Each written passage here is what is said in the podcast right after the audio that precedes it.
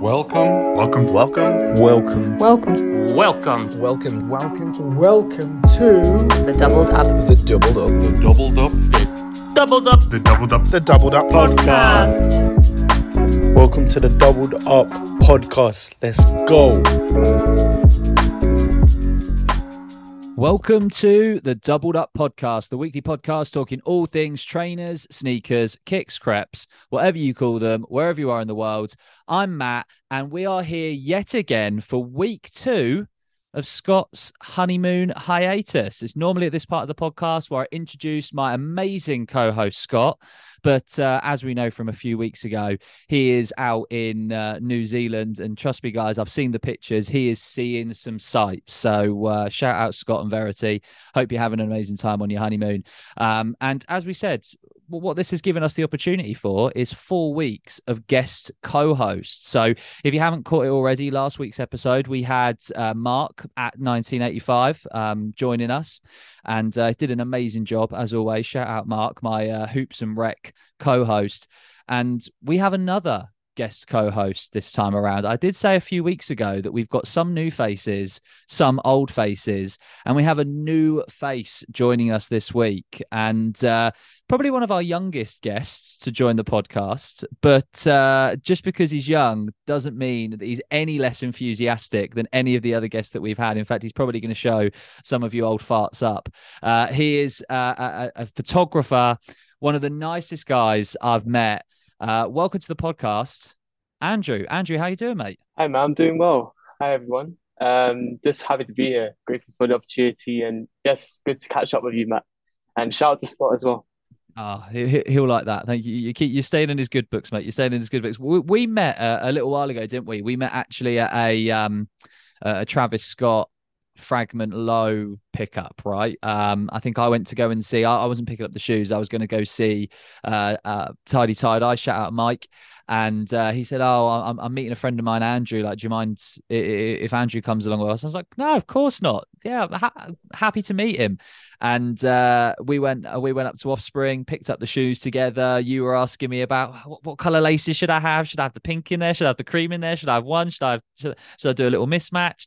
And uh, ever since then, we've had a little chat on Instagram here or there. We caught up again at Sneakerness a couple of weeks ago, and you kind of said, "Hey, if you ever want anyone on the podcast, give me a shout." I thought Andrew, mate, you couldn't have picked a better time because it was exactly the right time where I was thinking, who on earth am I going to get to come and join me in these four weeks? So you have absolutely saved me, mate, and I'm so happy that you're here. Yeah, no, it's a blessing. I feel like there's a time and place for everything, and I feel that like things have its time for a reason, for a good reason. Like just and you, that Offspring, picking up my Travis Lowe's, um, you know, arguably one of my biggest, if not my biggest pickups I've ever picked up a shoe from, like a release.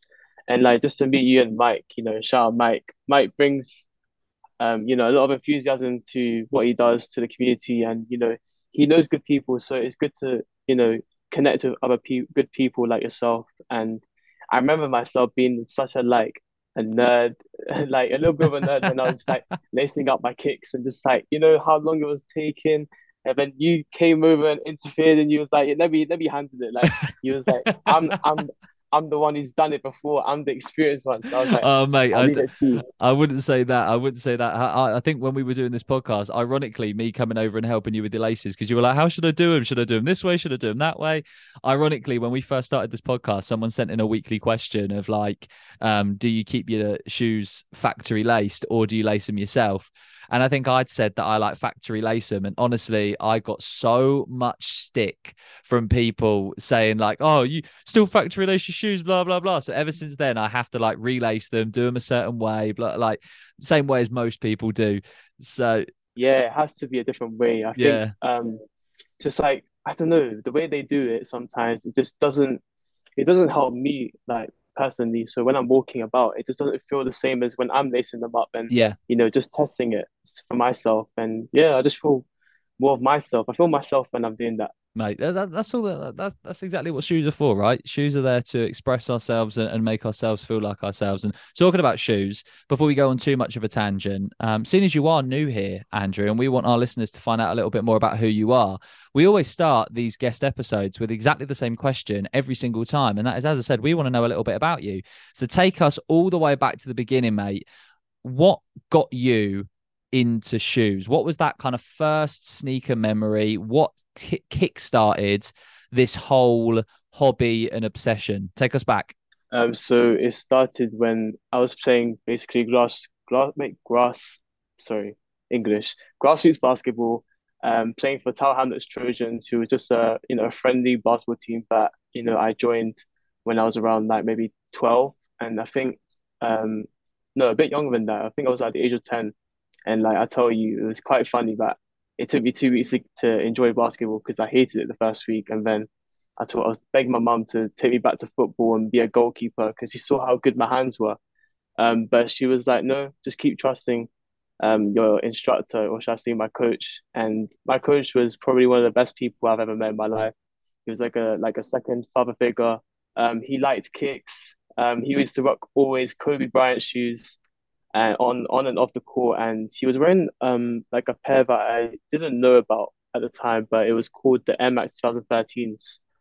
And um, I saw them on a poster, and I was like, "This is the shoe that like I want to get at JD, at um, at Nike." There was a Nike store at Westfield Stratford that I used to go to, and that was where I got my first basketball. Um, I got my first basketball shoes from, and you know things took off from there. I just enjoyed basketball. I loved the game, and um, yeah, like I just enjoyed looking at Jordans, and obviously that film Space Jam. It was just it, opened so many you know, imaginations in my head, but like, oh, I want to be like MJ, you know, even though I'm a LeBron fan, but I just loved the Jordan brand and I began a greater love for basketball and kicks. I think for a lot of people, um, you can't really get into basketball without getting into to shoes, right? I mean, it's one of the only sports where the shoes that you can kind of wear on the court can translate to off the court as well, right? Like people that are into football, there are iconic football boots. Like think about the Adidas Predators and the Total 90s and the Puma Kings and things like this. Like there are some iconic football boots, but you can only ever wear that on a court. Uh, not on a court, sorry, on a pitch. I was saying court because of basketball. You can only ever wear those boots on a pitch. There's no way of translating that over. Whereas basketball, you can go and play a game of basketball and you can still get away with wearing those shoes off court. I mean, a lot of people don't. A lot of people nowadays will have on court shoes and then they'll have kind of their lifestyle shoes, right? Uh, but a lot of the sneakers that we love in today's day and age, you were saying there about your love for Jordan and LeBron and things like this, they were performance shoes first that have now translated over to lifestyle. So I feel like people can't get into basketball without also somehow getting into shoes as well. I feel like the two just come hand in hand. What was that first pair of basketball shoes that you got? Um, I think it was I think it was the KD eights or the KD nines. It was in a red and black colorway. I can probably like sell to you later, but it was honestly one of the nicest pairs that I've ever like touched on a basketball basketball um like performance wise. Like it wasn't the most comfortable shoe. Um, it's surprising to say because I mean that's why we wear it on and off the court Yeah, yeah, because yeah. basketball shoes are so comfortable. Like Kobe Bryant shoes, to my knowledge, are, are one of the most comfortable basketball shoes. If you know, if I was finished playing basketball for two or three hours and I was so tired to switch my shoes, I'll just rock, I'll just wa- rock them and just keep walking uh to where where where it's home for me. So, um, yeah, it was a pair of Kevin Durant shoes in red and black, and the the second I got them, I couldn't believe it because like I had the matching socks with the KDs and everything. It was it was amazing. So from there, obviously it started it started on the court and uh, eventually kind of led to off the court. Can you remember the first sort of like off court lifestyle only shoe that you were able to get? I know you were mentioning there about there was it the Air Max 2013 you said there. Um but what what was the first sort of I suppose yeah lifestyle shoe that kick started that side of the collection? So it started really late. I'll I'll be honest. So it started when I was 15 when I was watching um you know a lot of sneaker like YouTubers like Okay. Kai Soma Yeah. and like they were into the Yeezys, Jordan ones, and like I wasn't I wasn't really aware about the Jordan retro shoes. I saw them, um, you know, whilst getting the KD eights or KD nines. I still don't remember what model it was for the Kevin Durant shoes, Yeah, yeah, but yeah.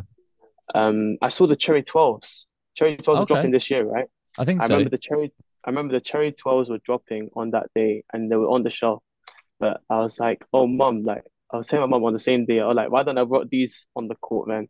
And she was like to me, "Nah, it's too heavy. Try and get these ones, the Kevin Durant's." And I was like, "Okay, why not?" But it was actually my first. So my first Jordan one, my first Jordan shoe was a Jordan one, and it was the Jordan one retro, um, the Royals. Okay. It was in the Royal colorway, and I think it was when sneaker, uh, the the Nike sneakers app was doing their like anniversary, or when they first launched the app. And I think it was on 2017, they released like a bunch of pairs. I think it was the Jordan one, Jordan one Royals, um, Jordan 11 Space Jams, and it was the another like another lifestyle shoe. I think it was um. I forgot what it was, but it was like an air. It was an air shoe, so it wasn't an Air Max. It was something else, but it was in that Oreo colorway. So it was the it was it, it was those kind of I suppose the 12s tempted you a little bit into the lifestyle, but it wasn't until you got those that first pair of Royal Jordan ones where you were like, oh, okay, now this is a th- th- this is going to be the start of something. How quickly did you start kind of a, a, a little bit of a collection? Like after that first Jordan one kind of hit the shelves, what was the the like? How did you then go about accruing more and more shoes? Was that even a thought, or did you just kind of blink and one day you had a collection? Or I'm always interested to see how people kind of start turning this from just having a few pairs to having uh, actual established collection because I think about my girlfriend, for example, she's got a handful of pairs now, but she wouldn't ever consider herself having a collection. Eventually, it does get to a stage where it's like, oh, this is a little bit more than just having a few pairs of shoes. Um, so yeah, like I think it just took me around a year to get used to everything. So I think because I'm such a guy, I'm I'm such a person, sorry, that likes to go out and about and speak to people. That like I went to Nike Town, I went to Foot Locker at Oxford Street, I store there. Um, when it was really, really, really good, I told you, like it was an experience where like you just go and find all the latest Kobe Bryant shoes, all the ones that are like coming from the US and this. I think what really um developed my passion and interest for sneakers was just meeting people, you know, even if it was resellers or people that really loved basketball. Um, they showed me blog pages like um, Sneaker News, The Drop Date, Sole Supplier. Sole Supplier was one of my biggest or one of my most like um, it was one of my first platforms that I looked at, and um, that's how I found out about the sneakers app and just like you know also people were helpful at the time and just people still helpful now, but I think it was just uh, it was just I was just at the right time. I think it just happened at the right time for me, and yeah, I was just going to drops and just understanding the culture a lot more for myself, and I saw a place in it for myself. So I kind of just dived in, and yeah, it just grew and grew. I think um the, a pair after I bought um the Jordan One Royals was the seventy two tens, um seventy two tens in the Jordan Elevens. So it was that the seventy two tens is the shoe that was made to celebrate the record that was broken for the season. Yeah. That Chicago Bulls were, uh, they were called the greatest team that was ever assembled. Then Yeah, yeah. Golden, and Golden State broke it years, years later. And then on during that season, that's when the Cleveland and Golden State kind of, you know, that was that rivalry going on with LeBron and Curry. But yeah, like it's just been it's just been a journey, you know, watching basketball and watching how sneaker the sneaker culture is elevated through that sport and through many sports as well. Yeah, and one of the things that you mentioned in there is getting involved in meeting people. Uh, I said kind of in the intro, you're one of one of the kindest kind of guys that I've I've met because again, from the first day saw you at the offspring that offspring pickup, you were so talkative, oh, so great to meet you, and then again. Uh, when we saw you at Sneakerness a couple of weeks ago, you were over talking to everyone. Like it seemed like you were talking to so many different people, and there were so many different people that you knew. You've really kind of embedded yourself in the community here, um, obviously in in the UK. And um, one of the things that through being part of that community that you were able to do this year was the Offspring Holiday Club program, which uh, uh, sounds like an, an amazing kind of program, but there's probably a lot of people listening to this that might have seen posts about it, but not really known much about what that program really was. So talk to talk to us a little bit about kind of what that was and how your experience was kind of going through that. Um, yeah, no, it was definitely it was definitely an experience to remember and always talk about because that's always going to be part of my journey, and I feel that um, it's something just to, to talk about all the time. Just you know, uh, the friends I've met there and just the people that I've been introduced to. Um, anyways, to not ramble on, the Holiday Club um, was a program that was specifically targeted at young individuals that felt that they didn't get any opportunities, you know, growing up in school or, you know, just having that interest from young that, you know, they wanted to be in the industry for uh, creative and, you know, media that, you know, that covers media, fashion, um, editorial, um, you know, design, you know, like, because some of us were had, you know, assigned different roles in this program. So right. what what we contributed to, which was also funded by the local council over there, which is in Lambeth, and also supported by Offspring, which is, you know, a company that is, you know, quite well known in the student community, especially in UK. We know most of us know about Offspring, and you know, something that a program that was, you know, targeted for young individuals. It was quite interesting to, you know, find out about and also apply. So I made sure that I applied and they accepted me. And yeah, I took it just took off. And once I made my I made myself aware of the environment I was in and you know the people that I was introduced to, it it just gave us a lot of freedom, a lot of time thinking of, you know, what do we want to do, what are our goals and our future aspirations after this summer program? Because it was for summer specifically before we go back to school, before uni, before work, etc. So, you know, we're all in different positions in our lives. So it just gave us something to enjoy and also meet new people as well. My main purpose was to meet um my main purpose there was to make new friends and just to gain more understanding about my creativity. That's why I do photography now so to, to, uh, we'll move on to photography in, in a minute because um, it's something that you've really been showing kind of a passion in and i mean you were literally talking to me about uh, you being on a shoot earlier today. So we'll definitely move on to talking about that in just a minute. What did the holiday what did the kind of holiday program look like? Like how many days was it? What did the structure look like? Because again if it's a success this year it might be that i don't know i have, I have no idea but it might be the something that brands like offspring want to bring back or they might do again next summer. And there might be some people listening to this to think oh i didn't get an opportunity last year. Maybe i didn't apply. Maybe i want to apply if it if it happens again next time what did that kind of look like? I know you were saying there about meeting like-minded people, giving you the freedom and thinking about what you want to do after the program. It was for young creatives that weren't given the opportunity at school or college or wherever. But as I said, what was the structure of it? What did like, what did you have to do during that program? So we found out that we had a brief that on the first day we had an introduction about what we were going to do each week. So we had workshops that were created for each group that, you know, for each group that had something to do and had um, a role for the magazine that is coming out very soon. Okay, um, so there's a um, magazine coming from it. Yeah, so a magazine is coming from it, and it's basically the Holiday Club magazine, and Offspring are going to be in it, and you know people like myself that were part are part of the Offspring community contribute to this. So, you know, I was one of the three people that were selected to be part um, of the Offspring community and represent the community to be part of this program.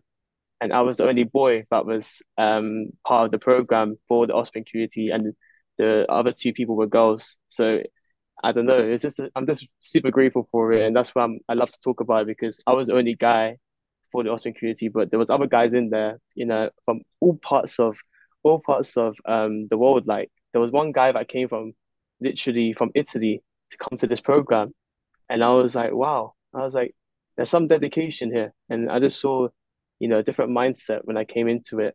So we had different workshops. And, um, you know, for example, for my first week, I did set design, literally just strictly for set design. Um, so I was designing the backdrop for a photo shoot for um, a public like influencer or figure who is like a hair a hairstylist and she owns her own uh, hair brand company, which you will see in the magazine. But that was my contribution and, and my part for the group. And what I mean by as a group, the whole group did the same thing for that week for my group, but other people did hair and makeup. Some people did photography. Some people did the the interviewing team, so they did like the the questions, drafting it, and also you know making it tidy so that like on the magazine when it's printed out, it's spaced out and really really nice and neat, so that the readers can understand what is being said here and etc. Just to make it an actual magazine, like it's nothing very, it's nothing like a small small scale thing. It's a large scale thing. That's the main goal. The main goal is to actually make this a proper magazine for people to read and for young people to understand as well that and be encouraged that this is thing is possible and that like people who have done, you know, where they want to be in life is possible. You know, things that they aspire to do, it's it's it's all possible. So that that was kind of that was you said week one was was the whole program like a, a one week thing or did you rotate to do other things like um what did that or, or, or am I making assumptions here by you saying week one that there was more weeks to follow? Um, there were more weeks to follow. Yeah, sorry for rambling. No, it's um, no, mate, don't ramble. I want to hear. I want to hear all about it. This is the thing. I want to hear as as much as we possibly can. It sounds super exciting for you, and it's something that you're passionate about. So we want we want to hear about it. That's all. Yeah, no. So we rotated. So some of us did, some of us were in different groups. So we you know, the group that I was in, group one, uh, for week one, sorry, we weren't, we weren't, we weren't all together. So we got to bunch up with other people and get to know other people as well from each group. So, um, the other week I was doing, uh, so week two I was doing edit, um, editorial. Yes, I was doing editorial. I was doing interviewing. So we all get to basically play a part in, you know, different roles and, you know, everyone gets a everyone gets to contribute in their own way. And you know, let's say for example, um, I, I love photography. I'm gonna eventually do photography because they know that that's my interest. So for the last, for the very final week, I got to do photography. So I ended off in, I ended off in such a high note, but like I was so grateful, and you know, I got to shoot whoever I did, but and um, yeah, no, so they made sure that for each person they grouped it in the way that like they got to do what they got to do their own thing, which is really really nice. But I guess I suppose with that, you also had an opportunity to learn some new skills. Like the fact that you said week one you were doing backdrops for a photo shoot, and then you were looking at editorial, and then by the end of it you were doing the photography. If you're interested in photography, learning those other skills and having the opportunity to practice those things is really really important I, I, can imagine now you designing um, a set for a, a, a photo shoot, you can now take that into some of your other shoots moving forward, right? Yeah, it's like it's like um it's preparing me for the future, literally. It's like if I wanted to make a magazine myself, I know you know the process it, now. I know the process and I'm experienced in it. And then like if if let's say um we're missing a backdrop or you know the back the delivery people didn't deliver the backdrop in time, we can make one literally from scratch and you know just make it in time for you know people for people that are needing a backdrop for a photo shoot. It's like it's solving problems in the industry, and I think that's so good because you know I wasn't I wasn't able to get this kind of experience or workshop anywhere else. So I think it's such it's such a nice thing, honestly. Um, and we also had like uh what's it called? It was induction day on Fridays. So each Friday we got to speak to creative industry specialists who would come in on a Friday. It was like a very, very chill social day. And like um the founder of the holiday club, uh Bisoye, she would assign us to each person so we get to speak you know, not everyone, because, you know, just to make, make time and space for everyone, we won't be able to speak to everyone because it's so many people in the same room. Um, but like we got to speak to industry specialists and like ask them any questions at all. Like it was a lot of freedom and a lot of space. And like we got to connect, network, of course, and just, you know, uh, build personal relationships and, you know, things that can happen in the future is is becoming more possible because of these opportunities right here. Uh, uh, uh, stuff like that must be absolutely um like so valuable for you as someone especially someone that is uh a kind of uh, a um kind of I suppose you're aspiring to be a photographer. I, I, was trying to think of a better way of saying it, but you're obviously aspiring to be a, a photographer and, and, trying to start that as a business. For anyone that doesn't already know Andrew, your Instagram is at AJR underscore simple. But what people will be able to then see in your bio is your own photography page, which is at andrew.filmshot. Talk to us a little bit about your kind of experiences uh, with photography and kind of the style and, and how it links across to fashion and sneakers because looking at your photography page there aren't really any say sneaker specific shots that you've posted but i know for example just before coming on this podcast today you were doing a photo shoot for a streetwear brand. So there's obviously crossover, right? But um, tell me a little bit about kind of what got you in photography and the, the crossover that you're seeing between these two worlds that you're interested in now sneakers, fashion, photography. Yeah, so I'd say I was going through a dark place in my life. Um, people say it's depression, which it was depression. Um, I was going through depression from November last year to March this year. And I think that when I came out of that dark space, it was through photography because I was walking through the streets one day and I was just crossing a road and I saw these two um these two friends who were just chatting and then out of the blue one of them takes out their, their phone and just, you know, pans it out, just like taking a photo. And it always just takes me back into, you know, a thrill of excitement and happiness that like I always get thrilled when people like to take photos or something you know, something that they find aesthetically pleasing, something that's nice, something that is, you know, Instagram worthy, or just, you know, something that's for personal use. You know, if you're a tourist and you're visiting London, you're obviously going to take some pictures. It's something that's essential. And, you know, sometimes I'd be the person, you know, if um, their friends are taking pictures of each other, but they want a group photo, I wouldn't mind asking, oh, do you want a group photo? I can take it for you. You know, I just felt that like, you know, photography is a place that I can escape, you know, you know, from, you know, problems that I'm having or just, you know, like with basketball as well. Like I just have things, I'm using a lot of things that I have that has been placed in my heart in my life that, you know, um, just escape from things that when I need to, you know, just have some breathing time, you know, and photography came from just literally getting out of depression and just having, you know, a bright, a bright light come out of the dark tunnel that I was going through and honestly, it's probably one of the best decisions I've made. I was like, I was speaking to my photography friends and photography friends from church, photography friends from outside of church, and just like saying, I aspire to be a photographer one day. I'd like to document stuff. And that's my main purpose and goal is just to be authentic with it and just to document each experience I'm going through. Um, you know, personally, if it's with friends, if it's with family, that's why I have my, I have my parents on there on my photography page. I have my friends there. Um, I have places that I felt that you know are close to my heart and home, and yeah, honestly, I'm going to contrast with what you know I'm about. I love streetwear and I love sneakers, lifestyle, but what's close and dear to my heart is you know those who are around me and you know just the personal things that you know people don't see behind the scenes. You know things that people are going through personally. So I just encourage you. I encourage to, you know, just showcase what you see from your perspective because my perspective will be different to someone else's perspective. You know someone who's listening to this i just say just show your vision and show your perspective to you know what the world doesn't see or you know are unable to see through through their perspective. That's amazing. And uh, I'm, I'm glad to hear that you're using it in a, in a therapeutic way. I think a lot of creatives find therapy in their kind of creative escape. and It doesn't always have to be a creative escape, right? I think it's very healthy for people to have any amounts of uh, escapes, whether it is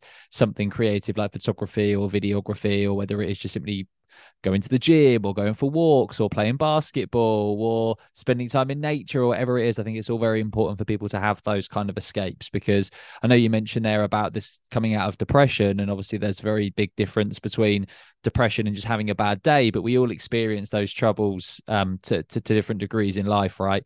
And I think it's important to have some sort of escapism for that. And the fact that you have through that bad experience found a little bit of a purpose that you want to pursue. I think that's absolutely amazing and it sounds like you're you're really making some progress whether it is through this holiday club that you did via offspring or whether it is shoots that you were doing. I know you like i said you were explaining to me before this that you've been doing a couple of streetwear photo shoots or whether it is just trying to show your perspective like you were just saying there it sounds it sounds like you're really taking a grasp of this and it's it's something that you're making the most of so i'm really happy to hear that for you mate Yeah, so I was shooting for um, a streetwear brand called Phayn. Uh, it's P H A Y N. Uh, I just shot them today, and just it came out of an experience that you know I went to a streetwear pop up, just being myself, just going out there into the real world, showing that you know I just want to be around people and just to get to know people, network, and just you know I bought my camera. I take my camera with me. Like it's so funny that like I have my camera right here, obviously because you know I was at a photo shoot, but I take it with me because you will never know who you can meet because I've seen people that are famous and come about in London. You know, London's the place to be, in my opinion. Um, but there's so many places around the world to be at, and you know, this thing here is probably one of the things that is going to keep me going and going for the rest of you know my journey as a photographer, but also you know just here, you know, and yeah, it's just really a part of me now. I have so many things to you know showcase, and I feel that like because I went to this event, it's just a small fraction of what I can really do. I can just go to you know an exhibition and meet people. One one funny story is Matt. Um, I went to an exhibition in Tate Modern, um, and it was called um the Yayoi. Co- I think it's a um. So I can say the surname because I remember the surname exhibition surname of the artist that was that exhibition for. It was Katsuma. It was the one that has the infinity rooms and it's like Right, kind okay. of Instagram. Yeah, and like I saw this person just you know just looking at this projector of all the pictures from this artist, and I was like, "Oh, hey, sorry to bother you. Could you just take a picture of me with my film camera?"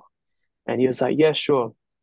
And he took my picture, and then I was like, "Oh, sorry to ask you, um, could I have your socials? Because I took a picture of you whilst you was looking at the projector, because I saw it from my eye that, oh, it would be a good photo to use for my photography page when I post it out at some point. Little did I know, he gives me his IG. He's one of the he's one of the journalists at Vogue. You never know who you Oh, can really meet. I was like, well, I like journalism. I know I know for I know Vogue for what they do yeah for Vogue magazine. I was like, oh, so whereabouts are you from? He's like, he's from Paris, all sorts. And I was just like, wow.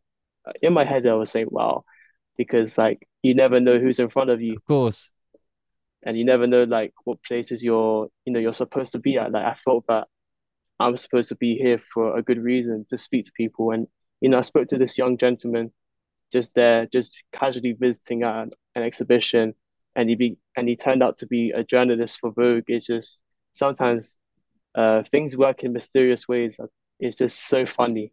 Yeah, I, I remember having a chat with um, well, not necessarily a chat, but I remember seeing on um Cap's Instagram uh previously where he was talking about. I think there might have been like either I think it might have been like a, a sneakers event or like a, a Crep City or something like that, where he was kind of. I remember him specifically putting on his story, "I can't go, but for anyone that's going, talk."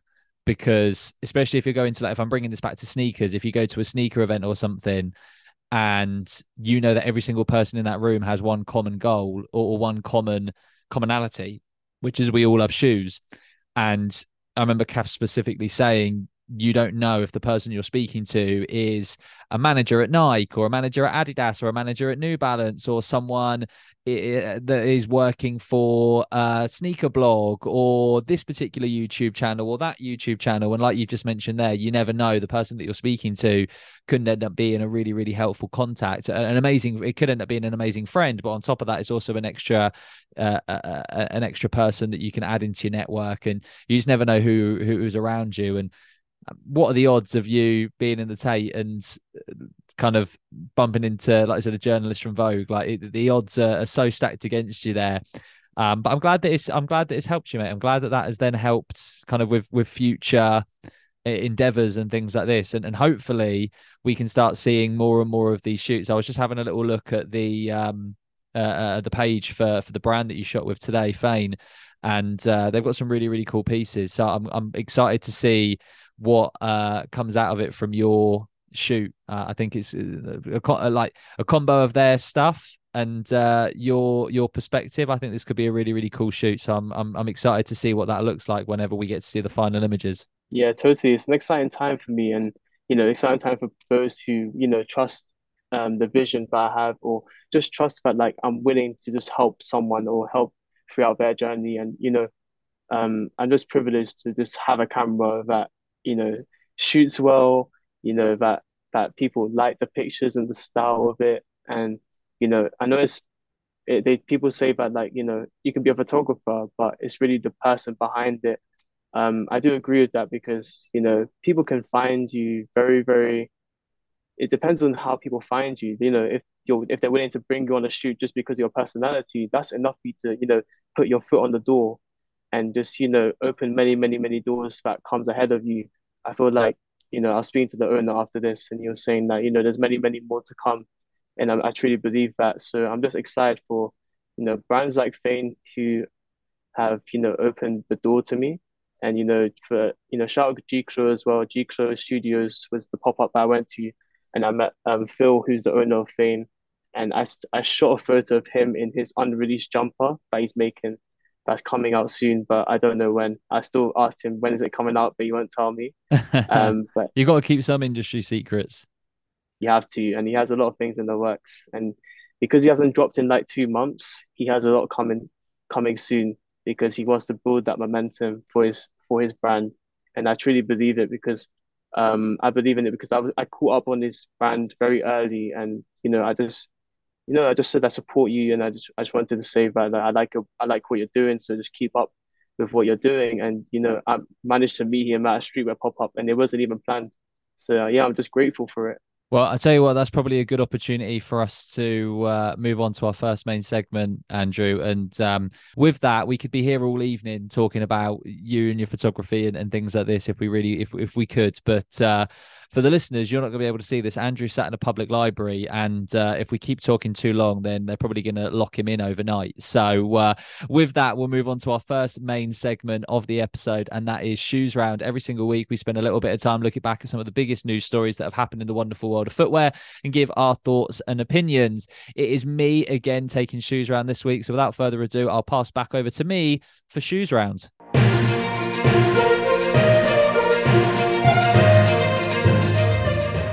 Andrew, mate, we have taken you out of the Doubled Up podcast studio and you are now in the Shoes Round studio. We always tell our guests, I hope you like uh, what we've done with the place. It's a lovely looking place. I'm sure you would agree. But uh, the news story I this agree. week, oh, thank you very much. Like, we, we put a lot of effort in the decor for this place. Well, um, the uh, the news the news story that we've got this week is, is a little bit of an old one by the time that this episode uh, releases, but um, one that I'm really really excited about because of what I've been able to kind of see from this collaboration, and that is that we were able to see the first kind of sneak peek of the Clot times Adidas partnership that was revealed in Shanghai on fashion uh, in a fashion show.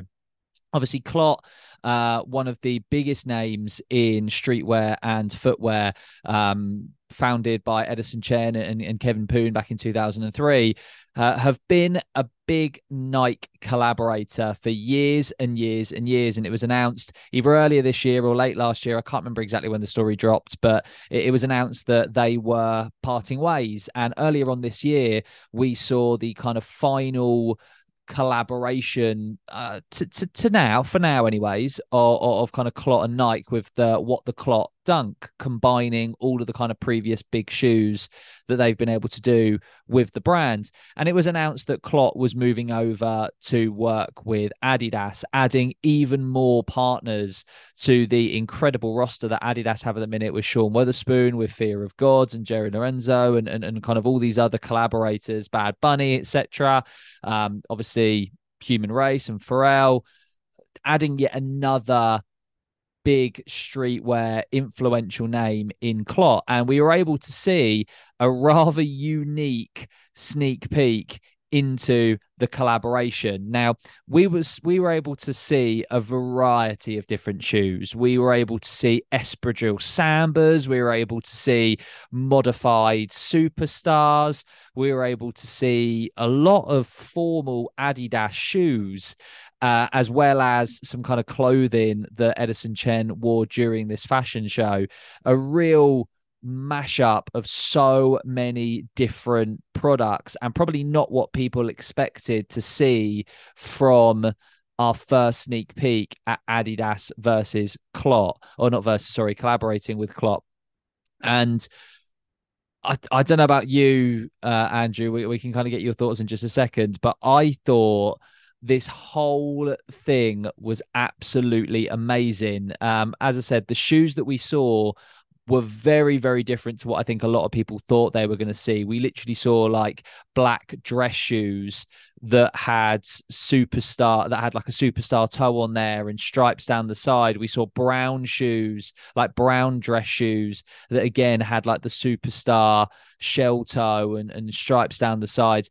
The top piece that I am absolutely in love with is this white rugged superstar with the kind of real accentuated kind of over the top shell toe big frilly laces and this kind of stomper rigid jagged midsole and outsole. Like it looks like an absolute tank of a shoe but it just looks so cool um, so yeah, I, I really it was th- th- like thrown off by this completely, but I think it's a really really cool look for uh, uh, for for Clot and Adidas. And I think it shows something that a lot of collaborators have been able to see moving over to Adidas, and that is that they really give creative freedom to their collaborators. And uh, uh you can really, really see this now because I tell you what, I could not imagine Nike letting Clot do something like this. It was it was mad. But Andrew, what do you think of this? Um, do you like it? Do you not like it? Do you think it's good for the brand? Do you think it's not good for the brand? Well, what are your thoughts? I mean, personally, as a Nike guy, it's sad to see Edison Chen and Clot um, leave leave yeah. their partnership. Of course, um, big collaborator. Big collaborator for sure, and like things they've done on big time, big time timeless in silhouettes like the MX One, the the Dunk Low, and other silhouettes that I can't even remember right now. But um, just to see what you know the freedom that Adidas are giving to Clot is nice to see.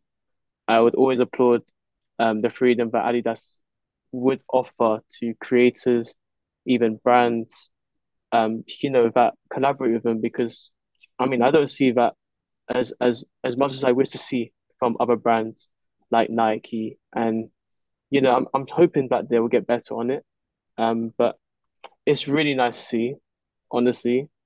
I, I like like seeing people do their thing on a yeah. silhouette. And you know, whether I like it or not, it's the matter the only thing that matters, I think, is if they've done their thing. Like, for example, with the Virgil Abloh and Nike collaboration, where they did the off white the 10, you saw there was a lot of freedom with Virgil Abloh that he was able to make 10 sneakers. You see, that like it does he he was able to put his all into it, and that's why I very I very um you know I very I look up to a lot of what has what Virgil has done with that collaboration with Nike because I know we're, we're talking about Adidas and Clot, but um I just saw that he put his all into it, and you know I just want to see that more with creators, and I'm hoping for Clot to do that with this partnership with Adidas even if I'm not that guy, I'll still have that eye and, and still to pay attention to it. And seeing these shoes here, um, there's a variety.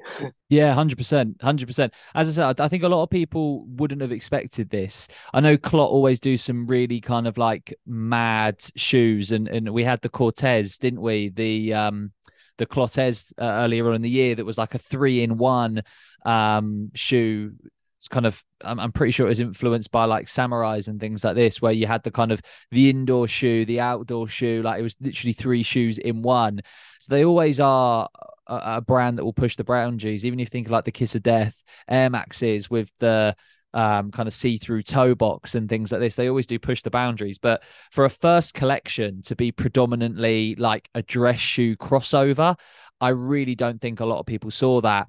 Based on the information that I have here on Complex Sneakers, it says that the collection that they previewed in Shanghai is due to launch in early 2024 with the white superstars dropping as the first global release. And it's actually a partnership between Clot Neighborhood and Adidas.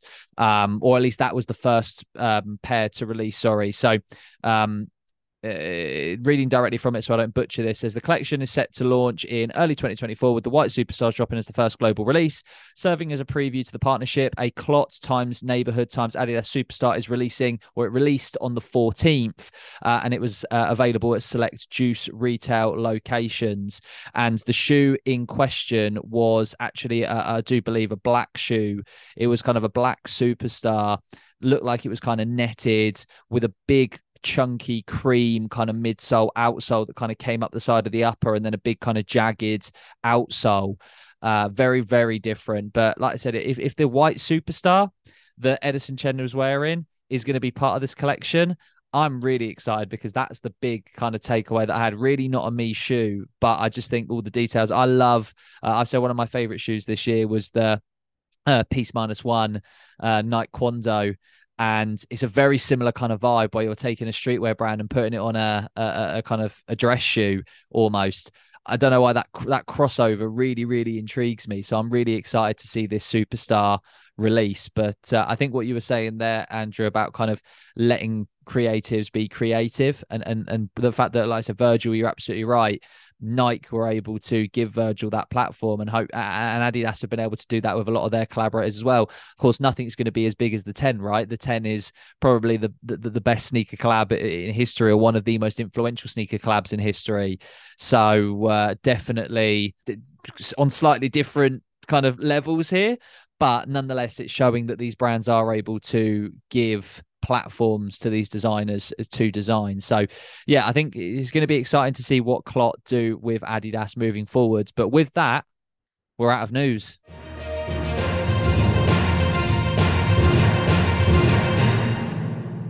All right, Andrew, we are taking you out of the shoes round studio and back into the D- Doubled Up podcast studio. And we're going to move on to our next segment, which is Double Up, Double Down. Every single week, we look ahead at some of the biggest shoes that are releasing in the wonderful world of footwear. Uh, we pick a shoe that we like, aka a double up, a shoe that we dislike, a double down, and a sleeper pick, a shoe that we think is going to be a little bit lost amongst the hype. I am passing back over to me for Double Up, for uh, Double Up, Double Down, if I get my words out.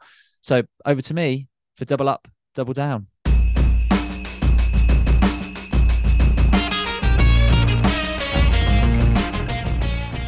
Right, Andrew, we always start this segment with a shoe that we like. And seeing as we were just talking about Adidas, it makes sense for us to talk about Jordan, right? We've got to show a little bit of uh, Nike love. And seeing as you said you are a Jordan guy, makes sense for us to talk a little bit about some Jordans here for our double up pick.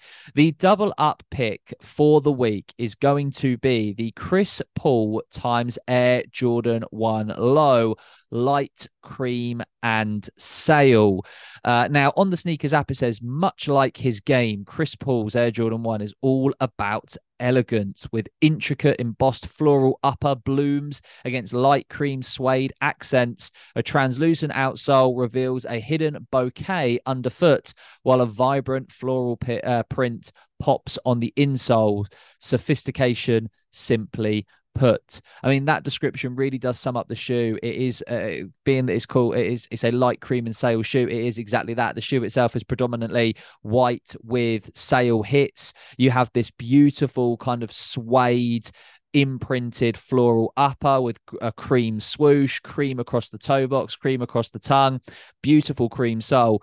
When it says sophistication, simply put, that's exactly what this shoe is. It is just a beautiful, sophisticated, just elegant Jordan 1. You have combinations of hairy suede on there, like I said, embossed suede. Uh, kind of, it's just a combination of it just looks luxury is the best way to put it it looks luxury it looks like a shoe that you would wear to a wedding or you'd have as your best dress shoe on a sunday or something like that this is not a shoe that you would be wearing out every single week and beating up uh, but the shoe itself is releasing on the 24th of October for 145 pounds. Andrew, what do you think of a bit of CP3 here? I'm feeling them. I mean, I, I always liked um the Jordan 3 CP3 the, the Jordan 13s. Sorry, correct myself. uh, Jordan 13 CP3s. It was like a blue, like a kind of hint of blue in there. It was black and blue, and uh, that was like the only 13 that you know, aside from the retros, the bread 13s or the playoffs, um, I really like them. I really like the um the Air Jordan One Low CP3s. I'm I'm I'm very interested in these. I feel like they're elegant shoe. I can see these being my church kicks if I really wanted to style out and That's what like, I was thinking. You know, just wanted to, you know, flex out. You know I mean? Just to shoe out in style. They they look like like I said a church shoe, a shoe that you wear to a wedding, a shoe that you wear to your Christmas work do, or something like. It looks like a special occasion shoe. Like this is a shoe that you're buying and you're wearing three times a year when the occasion comes up, but you know those three times a year you're to look fucking cool because of just how eh, just great this shoe looks. So yeah, 100% this is going to be our double up for the week. Moving on to a shoe that we're not so happy with, unfortunately, Andrew, though, is the uh, our double down pick for the week, which is the Parris Goebel times Nike Dunk Low Playful Pink. Now, I will say that this week on day of recording, by all means, there's always a curse when we record these podcasts, Andrew, because we say something like, oh, there's not a lot of news this week, or we say something like, oh, there's not a lot of bad shoes releasing this week. And then a day after we've recorded, all of a sudden the most hideous shoe will drop, or the biggest news story of the year will drop. So I'm probably cursing myself. But this week, it doesn't seem to be that many bad shoes. So I'm almost picking the worst from a good bunch, if that makes sense. And that's what this Goebel Nike Dunk Low is. And the only reason why I'm picking this is because it's just not for me. The shoe itself is uh, a, a, typical Dunk Low. It's got pink across the kind of mud guard up towards the eye and towards the heel of the shoe. Towards the heel of the shoe, it looks like it's more patent leather than when towards the front, it looks more like a matte leather. Uh, then on the toe box and towards the side and towards the heel of the shoe, you've got gold leather. And then you've got this kind of almost patent, kind of shiny teal green swoosh that also goes towards the heel of the shoe where you've got Nike um, in upside down branding.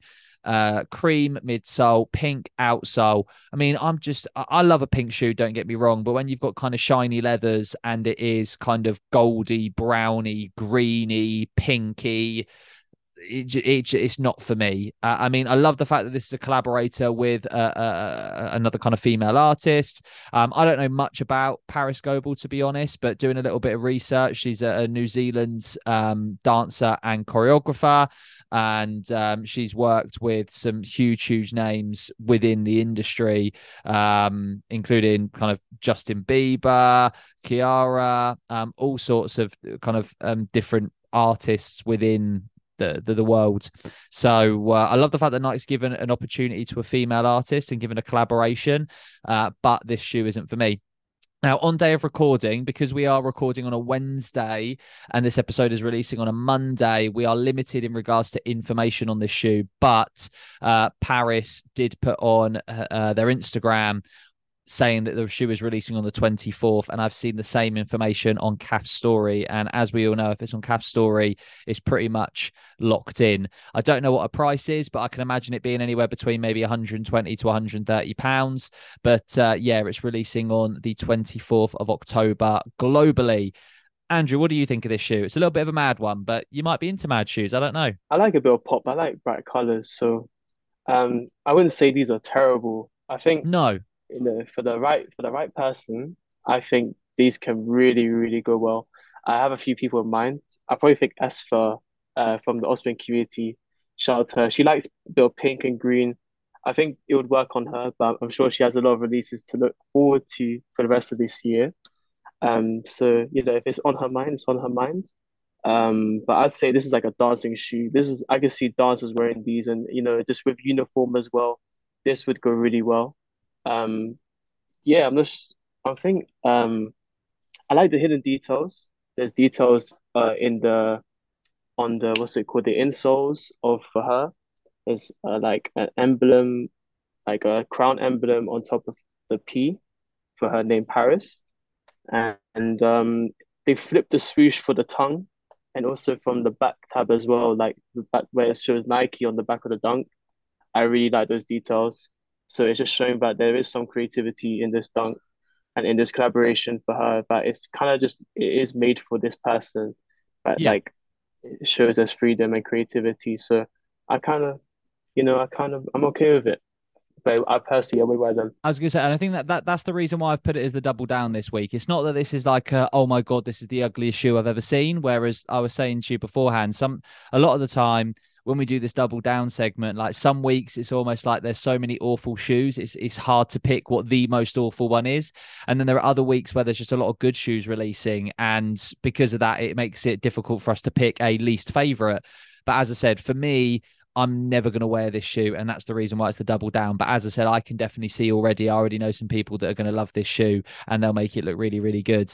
So uh, it's it's a soft double down, I would say. This isn't a oh, a terrible, terrible shoe. It's just not one for me.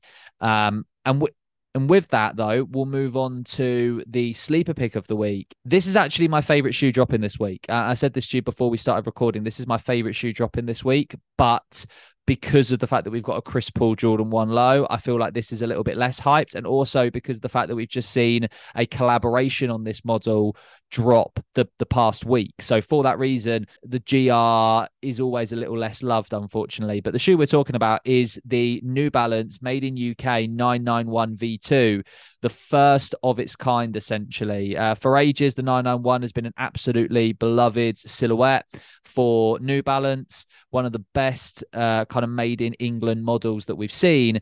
And this year, we have now seen an upgrade to it with the 991 V2.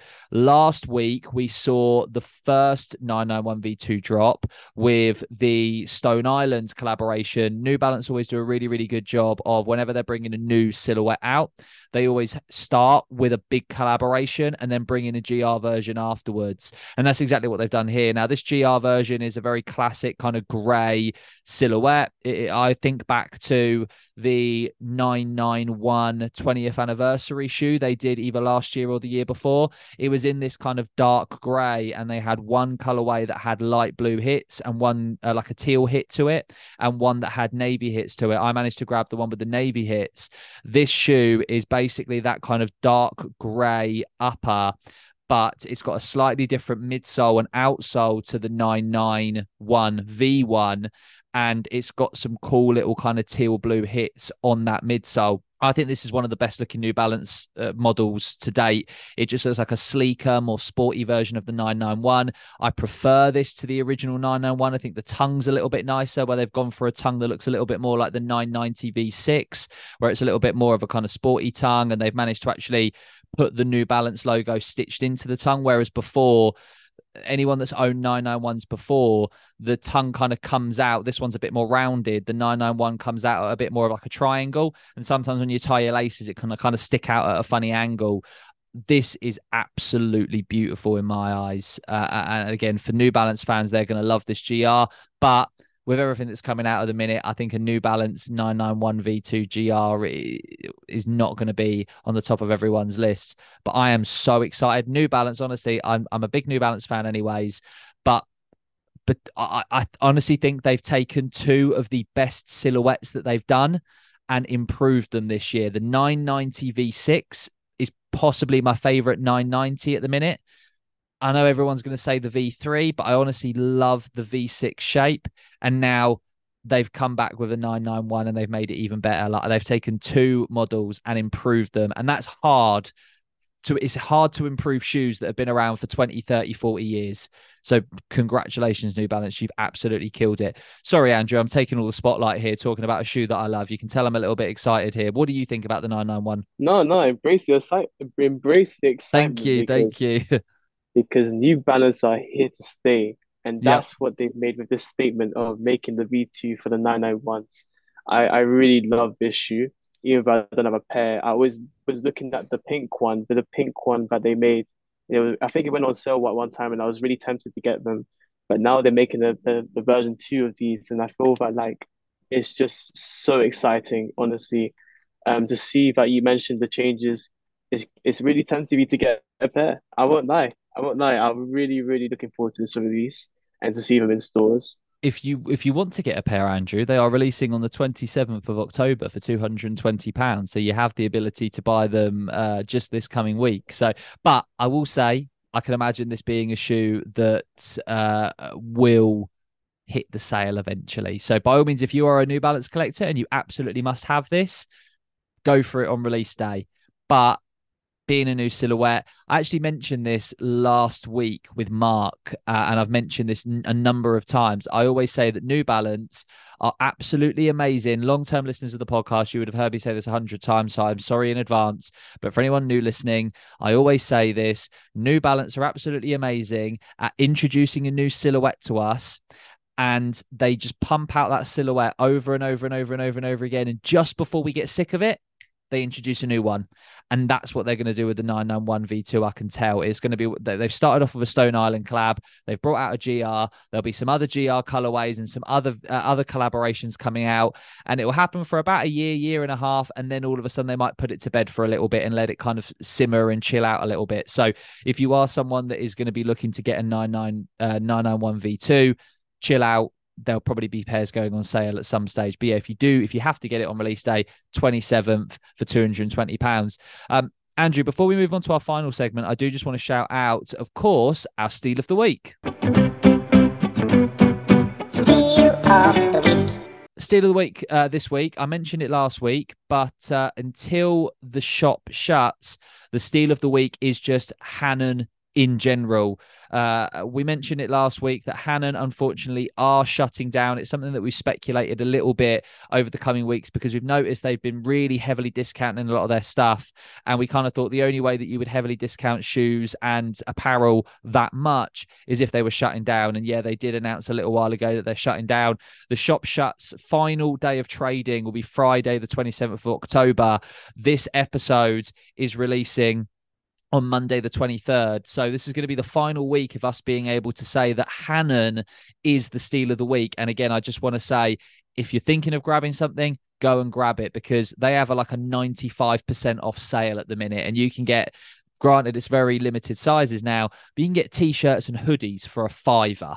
That's mad. You can get 75, 80 pound hoodies for a fiver shoes for 15 quids. Like, come on, they're discounting new things every single day.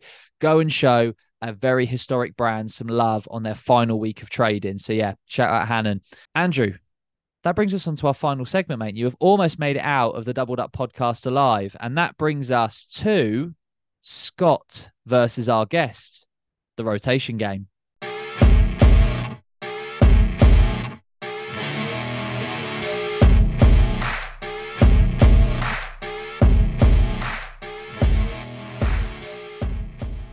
Okay, Andrew. So in this guest game segment, normally what we would do is we would put Scott versus our guest in a battle of five day rotations. Of course, Scott is not here, as we know.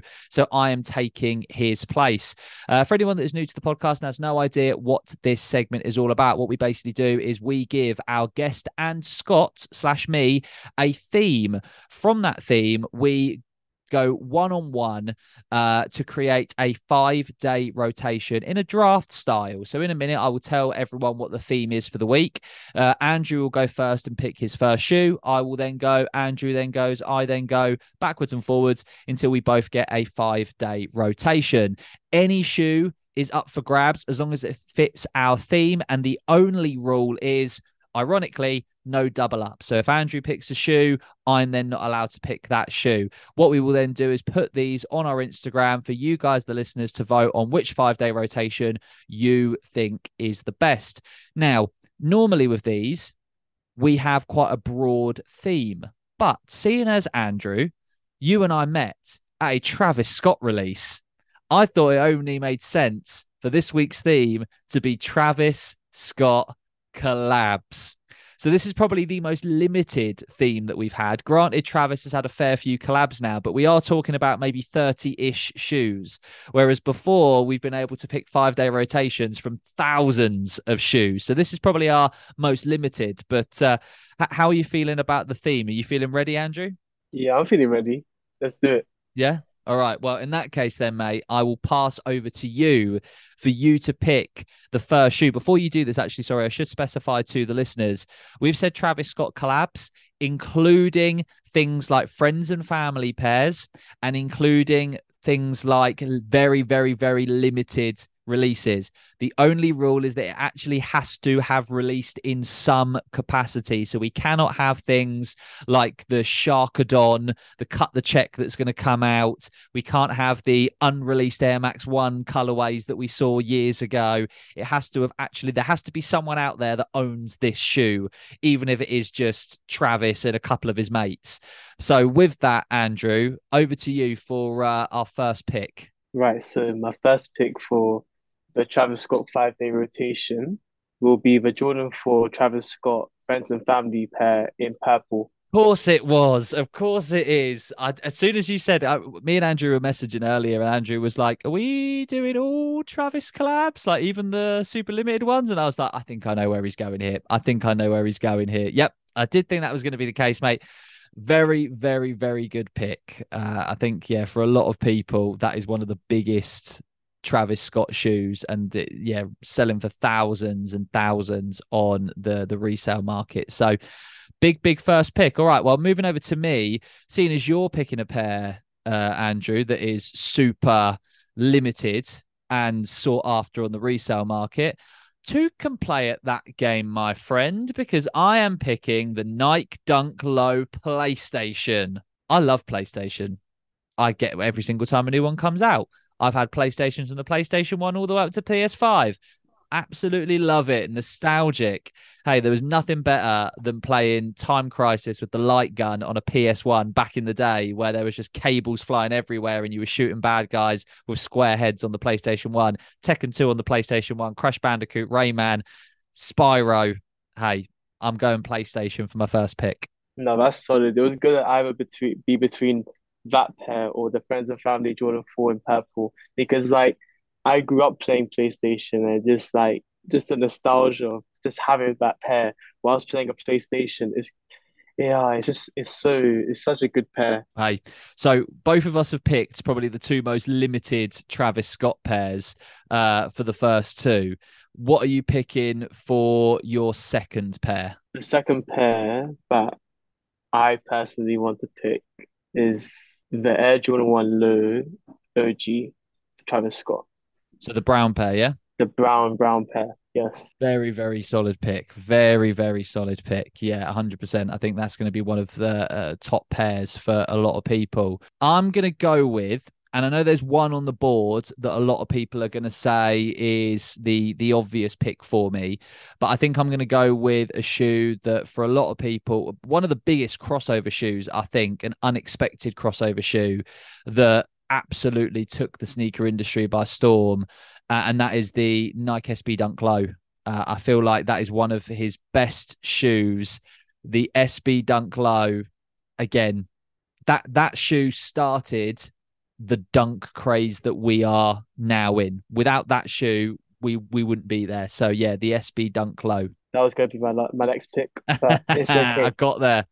Hey, Travis. Travis has some great shoes, so it's not like I'm. It's I might have picked one of the great shoes, mate, but you've got plenty more to pick from. No, totally for sure. What's number three then for you? For me, Yeah, what are you going? So you've got two out of your five.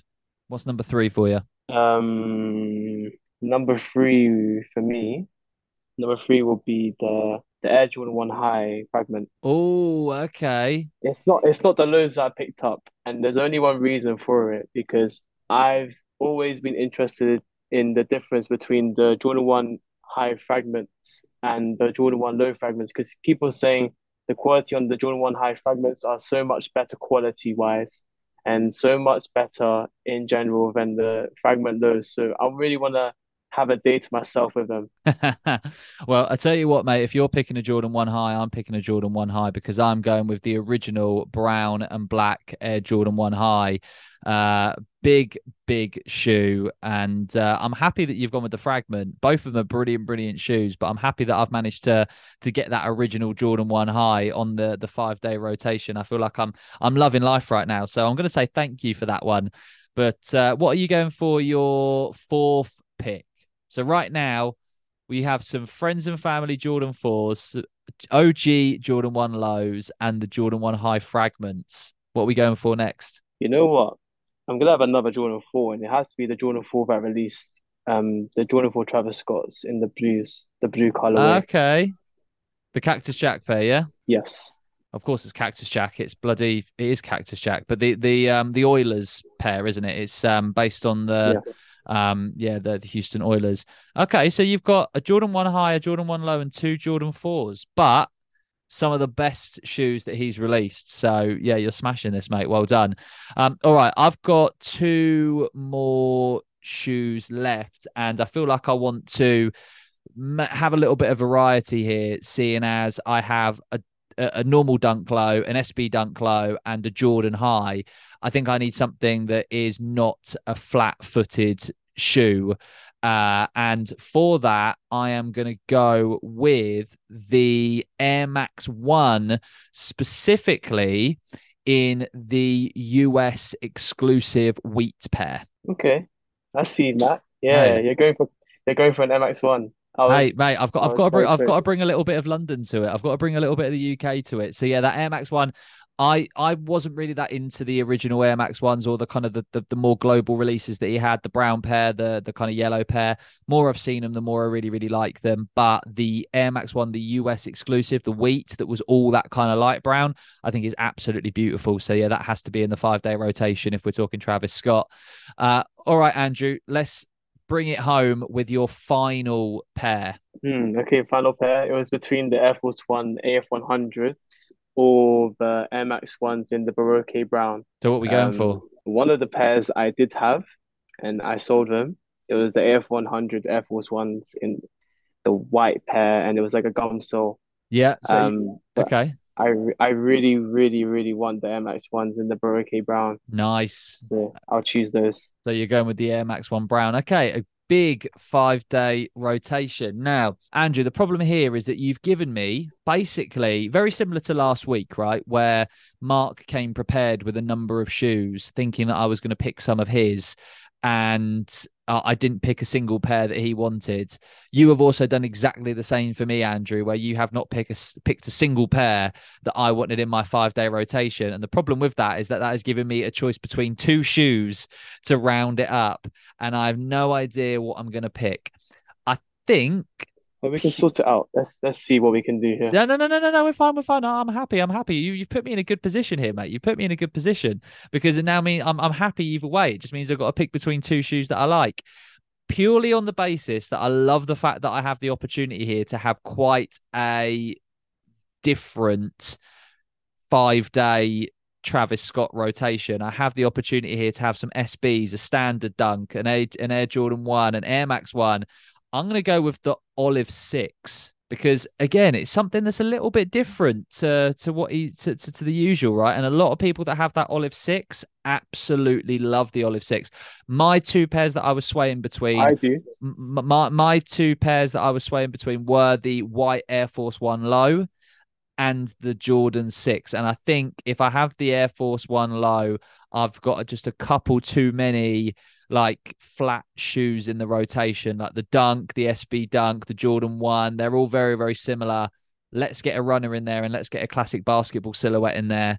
I'm happy with that. So just to quickly round up our five day rotations, Andrew, your five day Travis Scott rotation is the Friends and Family Air Jordan 4, the Air Jordan 1 low in the original brown colorway, the Air Jordan 1 times fragment high, the Air Jordan 4 Cactus Jack, the Oilers colorway, and finally the Air Max 1 brown colorway.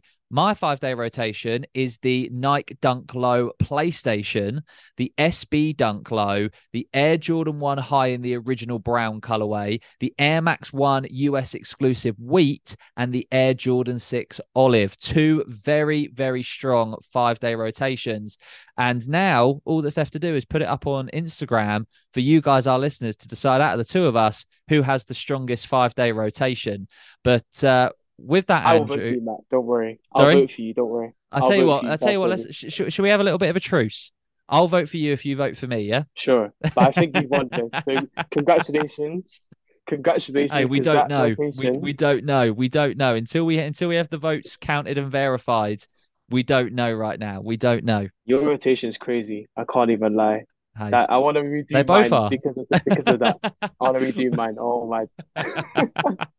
I think you smashed it, mate. You've got some friends and family in there. You've got that Air Jordan 1 Low, the original brown, has to be up there as one of the best. So I feel like you've absolutely smashed it as well. Don't you worry. I think it's going to be closer than you think. But uh, with that, Andrew, because again, you're probably minutes away from being locked in your public library, I'm going to close the episode out now and say thank you for listening to the Doubled Up podcast. Remember, if you like this episode, leave us a five star rating and review and share the podcast with your friends and family.